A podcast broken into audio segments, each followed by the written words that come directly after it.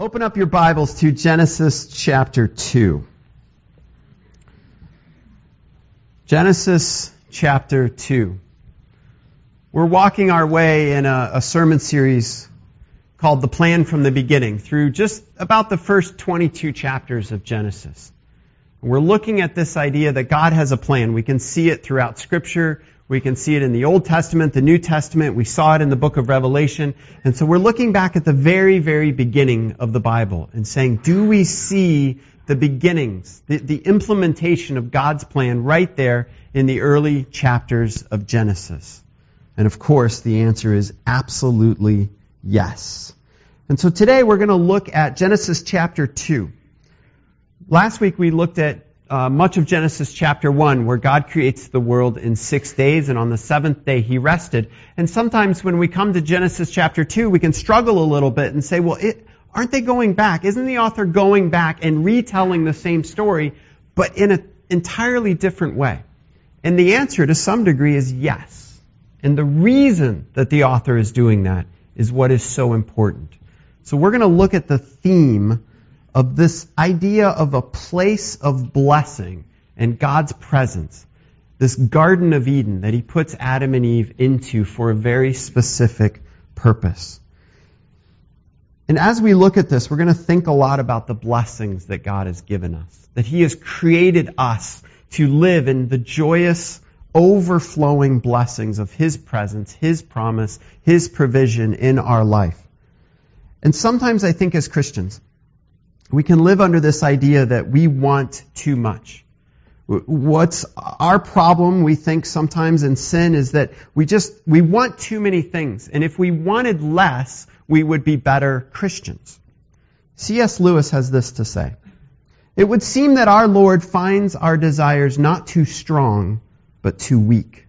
We are half-hearted creatures fooling about with drink and sex and ambition when infinite joy is offered us like an ignorant child who wants to go on making mud pies in a slum because he cannot imagine what is meant by the offer of a holiday at sea. We are far too easily pleased.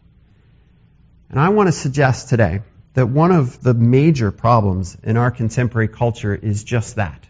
We are far too easily pleased with lesser things when God has created us to live in His presence with the abundance of blessings that are there. So we're looking at this idea of the way of life because I think that's what we see in Genesis chapter 2. It's not just the garden. It's not just about the creation of Adam and Eve. There's this implementation of a way. In fact, when you get into the New Testament, did you know that the early church, they weren't initially called Christians. They were called people of the way when you look through the Old Testament, there's a strong uh, uh, focus on the Israelites following God's way, God's path. And I believe we see it all the way back in creation. God created a way, a path, a place of His blessing and His presence for us to live in. So that's what we're going to be looking at. This idea of the way of life that God created. So let's start with verse 4 in Genesis chapter 2 chapter 2 verse 4. And I want to look at this idea that God has in creation and in his will for us has abundantly provided for us. That God wants to, longs to, loves to give us everything that we could possibly need, that we could possibly want. So let's look at verse 4. This is the account of the heavens and the earth when they were created, when the Lord God made the earth and the heavens. Now, right there, you should see that this is a retelling of the creation story.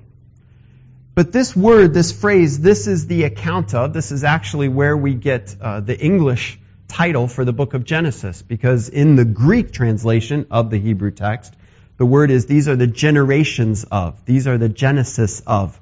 And so we have this idea of this is the account. And Genesis is divided into several different, in fact, I think there's about 11 sections of these are the accounts of, and then there's a name or an item, and that's how the book is divided up. Now, the question is, what does it mean this is the account of? See, I read that and I think, oh, we're getting a biography. God's going to tell us exactly what happened to this person or this thing, and I want to know, you know, place of birth, when were they married, what did they do, what was, what was their life like, and there are some of those things. But when we come to scripture, the way that scripture uses this is the account of is not to inform us that God is about to tell us everything we need to know about this person. To say this is the account of is to say there is a point A, there is a beginning. And it begins with this person or this item. In this case, it is the account of the heavens and the earth. And then there is a path, a journey that went on. Time has passed. And then there's a point B. And so to say this is the account of is to say the goal of the text is to tell us how did this thing or this person get from point A to point B. And the goal of the text is not to give us every single detail along the way. It's to help us understand how did things get to where they are. Because if you remember, when are the Israelites receiving the book of Genesis?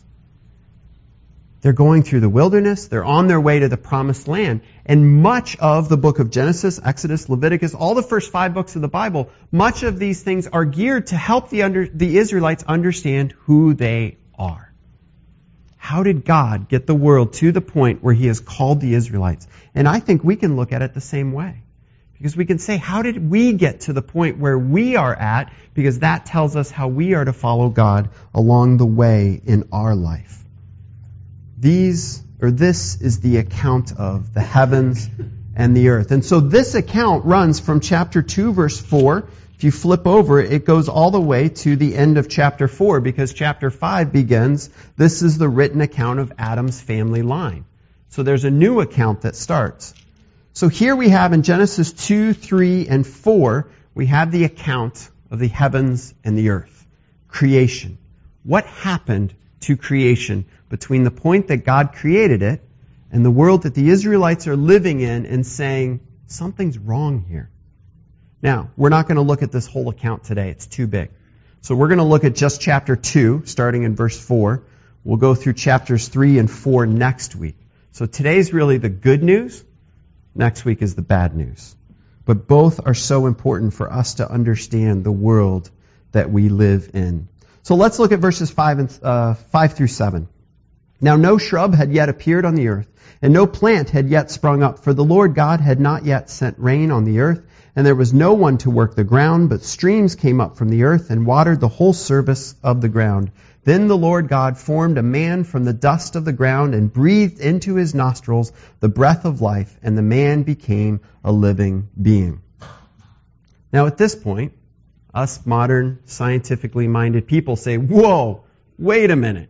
Genesis chapter 1 said God created the plants first and then he created man. Now God's contradicting himself and he's saying God created man first and then the plants came later. And this is the point at which I remind us, and we need to remind ourselves, our ways of thinking are not the ways that everybody throughout history have thought that wasn't the question they were asking in Genesis chapter 2. And frankly, it's not the answer that God's trying to give in Genesis chapter 2. When you come to this idea of this is the account, or I'm sorry, go to verse 5. Now no shrub had yet appeared on the earth, and no plant had yet sprung up, for the Lord God had not yet sent rain on the earth, and there was no one to work the ground. That phrase, and the things like it are very common in the ancient Near East when they are telling creation stories. And the point of it, again, is not to give us a timeline. Their goal in these texts was not to fill out a chart with dates and say this happened, then this happened, then this happened. It was to help us to understand a purpose. So when the ancient cultures and the Israelites read this, we read before, time-wise, God created something, this is what he did. What they heard was when the earth was not yet functioning according to God's plan. Do you see the difference there? They read, God has a plan. And we're about to hear how he implemented that plan. And so that phrase, now no shrub had yet appeared on the earth, no plant had yet sprung up, for the Lord God had not yet sent rain on the ground, and there was no one to work the ground. They hear God's about to tell us how he did all those things. So it's about purpose, not necessarily about timeline. The other interesting thing when you get to chapter, I'm sorry, verse 8 says, Now the Lord God had planted a garden in the east. So sometime in the past, God had planted a garden. Again, the Hebrew text is not laying these things out in a timeline. So if somebody comes to you and says, oh, there's a contradiction here. No, there's not. These things are more like a sermon.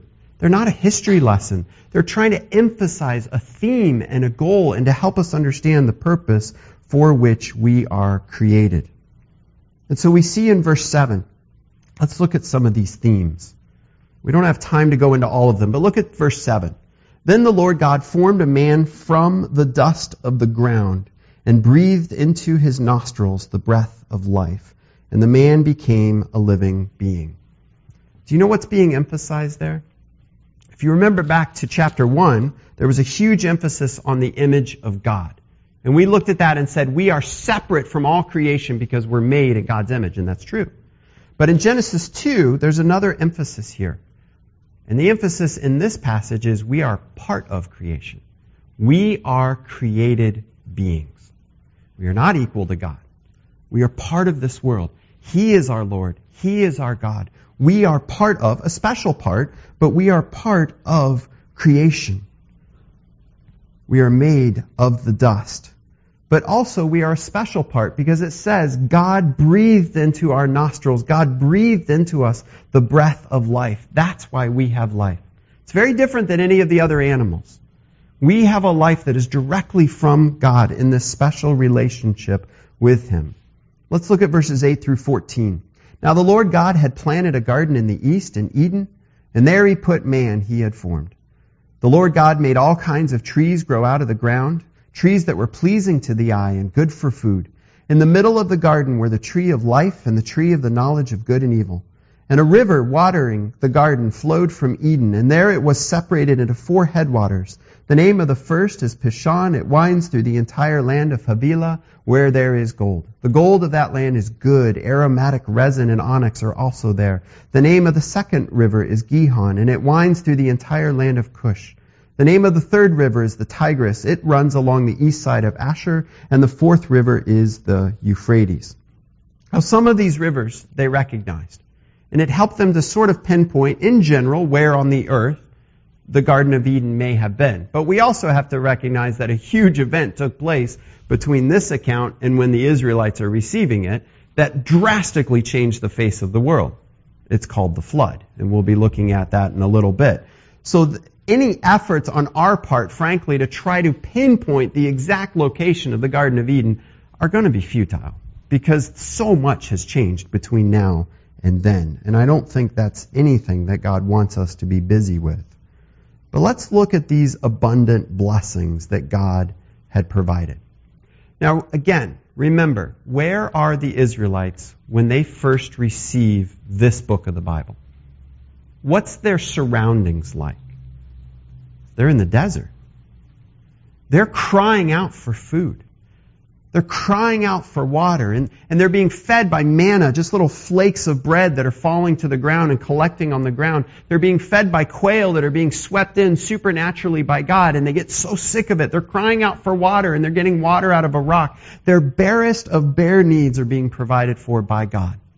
But they're just hanging on and they're just trusting God. Now imagine in that context, you're hearing about this garden. The other thing is, where are the Israelites going? They're on their way to the promised land. They're on their way to a place where God is saying, I have prepared a place for you. You need to trust me between now and then because I'm taking you somewhere. And he goes back and it's like he's saying, let me tell you about the first place I took you to. Let me tell you about the first place I created for you. And look at the lavishness of this description, the abundance of life that is there. God had planted a garden.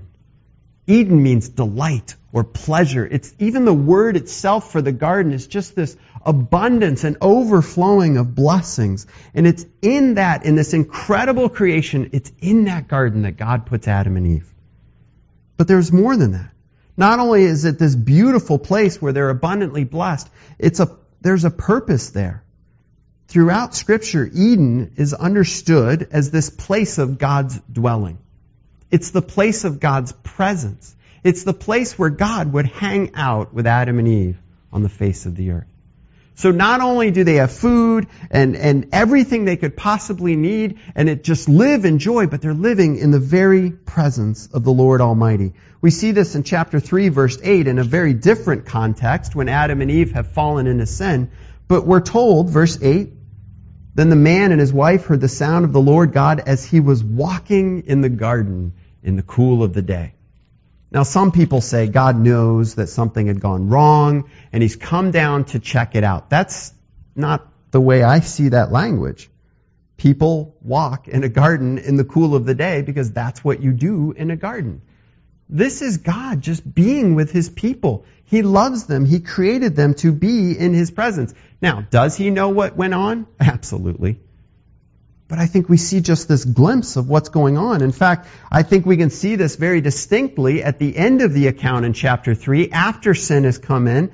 Chapter 3, verse 23, it says, So the Lord God banished him from the Garden of Eden to work the ground from which he had been taken. The punishment for sin was exile from the blessed presence of God. And we are living on this side of that garden gate. And as the Israelites receive this, they understand as they look around at the wilderness, as they look at their history of enslavement in Egypt, as they look to the promised land, they understand they're living in a world that is on this side of the gate of the Garden of Eden. Something has gone wrong. But we can see this purpose. And then when we get all the way to Revelation chapter 22, we've talked about this several times before, this eternal state is first described as a temple, this tabernacle, the city of Jerusalem that is spoken of in very strong terms that link into the Old Testament tabernacle. But then in chapter 22, the eternal state is described as a garden. A new Garden of Eden, living in God's blessing. This is what God has for us. And you see these imagery, or this imagery of trees and rivers used throughout scripture as the abundance of God's blessing. Look at verse 9. Back to Genesis chapter 2. It says, The Lord God made all kinds of trees grow out of the ground, trees that were pleasing to the eye and good for food. Remember that phrase because that's going to come up next week in chapter 3. God made these trees amazing. And throughout scripture, trees are used as an example of an abundant source of life, bearing their fruit over and over and over again. They didn't just go down to Tim Hortons and grab what they needed. They didn't have a Wegmans to run into. They needed the land to produce the food for them. And again, as wilderness wanderers here, they're crying out for a source of food. And to think about what if we could live in the presence of a tree that fed us constantly. And God says, that's exactly what I've made you for. I have made you to live in a place where all of your needs are provided for. Trees take on another meaning in Scripture as well. Not only are they a source of food, but they are a source of life. Specifically, God providing life for His people.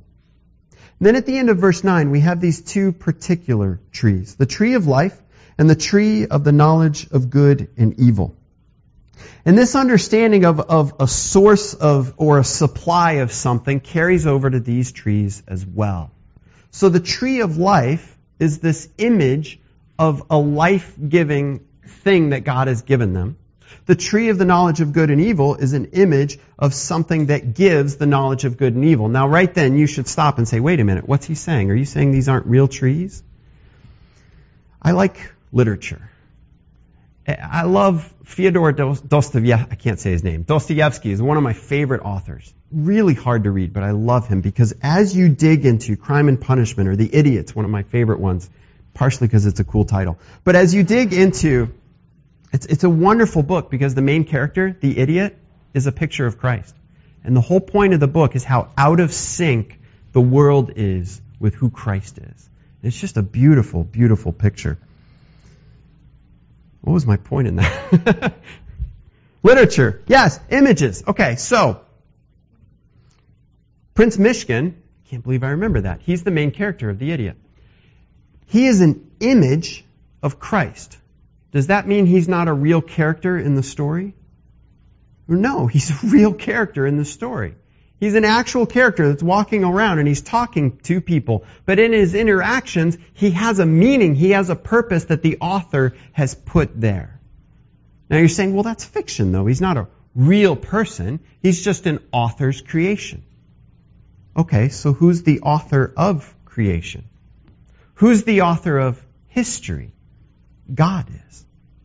Do you think that God, and I hope you can answer this appropriately based on what we've studied, did God create things without meaning? Did he create things without purpose? Absolutely not. God has put things into creation, literal, real things, like trees in the garden, a tree of life and a tree of knowledge of good and evil. But they mean something. They have an importance beyond just the fact that they are a physical tree. So what do they mean? We're going to come back to those in chapter 2 because they take on a greater meaning as we see, or I'm sorry, chapter 3, as we see the tree of the knowledge of good and evil in the fall.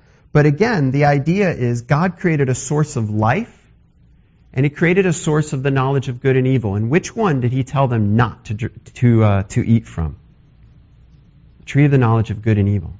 There is nowhere in Scripture a, prohib- Scripture a prohibition against eating from the tree of life. I think it was part of the abundant blessing in the garden. God wanted them to have life and life eternal. He wanted them to live in His life.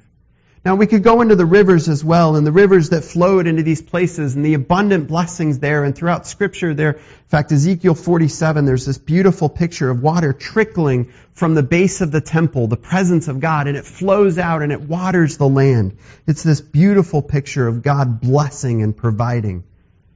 The Garden of Eden is created by God for us to live in His presence, under His blessing, for the provision of life. God's way of life is a path.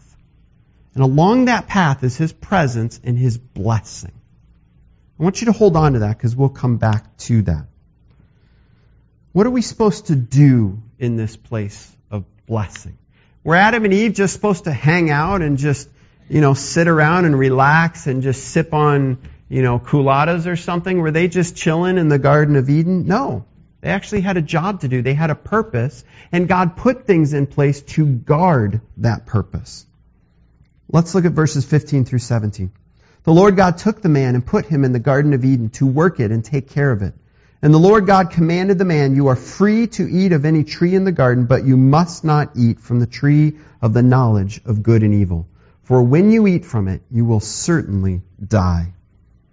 God had a purpose for humanity. We see this word that we don't like to see work. He wanted them to work in the garden. Have you ever heard the phrase, oh, work is a product of the fall? That's because of sin in the world. We are supposed to work. That's not true. Did you know that? People say, what are we going to be doing in heaven? We'll just be sitting around lounging on, on clouds and, and strumming harps. Man, that sounds so boring to me. I don't want to do that. God created us to work. But what if you could work in a place of eternal joy, eternal blessing, where everything you need is always provided for you, and everything that you do brings you the greatest joy and satisfaction, and every day you wake up and say, this is what I was created to do. I get to do the thing that God has made me to do, and I love it. We get snippets of that today, don't we? But what if you live that way forever and ever? That's the kind of work that God is talking about. There's no drudgery here in the Garden of Eden. They were to care for the tabernacle. In fact, these phrases, these words here, to work and to care for it, these come up again when we get to the tabernacle and they're used of the priests in their service to the Lord in the tabernacle. This is a spiritual service to God. That's what we are created for. We have a specific role in creation, and it is a God centered role to keep focused on Him and His purpose for our life. Wow, we're running out of time. Okay, we got to pick this up. So we see the tree of the knowledge of good and evil. And God puts this guard in place. He says, I've given you so much. Work it, use it, rule over it. But this one thing, knowledge of good and evil. Now what is that? I've talked about this before. I believe that the tree of the knowledge of good and evil is the right and the responsibility, the authority to determine what is good and what is evil. I don't think it's just them waking up and going, oh, well, this is good and this is evil. Oh, now I know. I think it's the right to claim, I say this is good and I say this is evil. And God makes it clear throughout, Scripture that is not our authority. That is His. We are not to claim that. We are not to take that. God is the one who determines good and evil. And He says, when you do this, the day you eat of this, you will surely die. Now, what does that mean? It's more than just physical death. It is that, but it's much, much more. In Scripture, death is a separation from God. That's the worst part of death. This eternal separation. Adam and Eve get cast out of the garden. That's one step. Existence becomes difficult. Work becomes hard and drudgery. That's another step in this death. Physical death enters the world. That's another step. And then we have all the way to eternal punishment, the ultimate death. Our world seems to have one rule. Do whatever makes you happy. God had one rule. Trust me for right and wrong. You get to have all of this blessing. Trust me for what is right and wrong. That is His way. And then we come to verses 18 through 25. We'll try to move quickly. Then the Lord God said, It is not good for the man to be alone. I will make a helper suitable for him. Now the Lord God had formed out of the ground all the wild animals and all the birds in the sky. He brought them to the man to see what he would name them, and whatever he or the man called each living creature, that was its name. So the man gave names to all the livestock, the birds in the sky, and all the wild animals. But for Adam no suitable helper was found. So the Lord God caused the man to fall into a deep sleep. And while he was sleeping, he took one of the man's ribs and then closed up the, the place with flesh. Then the Lord God made a woman from the rib, and he had taken out of the man, and he brought her to the man. The man said, This is now bone of my bones, and flesh of my flesh. She shall be called woman, for she was taken out of man. That is why a man leaves his father and mother, and is united to his wife, and they become one flesh. Adam and his wife were both naked, and they felt no shame. God intentionally designed us in the Garden of Eden, male and female, for a purpose. This is so important in our world today because this passage, this idea throughout Scripture is under attack day after day after day. And as Christians, we are under attack. We are be called foolish and bigots. We are be called, called ignorant and immature holding on to these archaic things. It is archaic. It's very old. It goes all the way back to the beginning. But if God truly created all things, and He truly did it with a purpose, shouldn't we go to that purpose and say, God, you tell us what it is? It is not for us to make up what is right and wrong. That is God's job.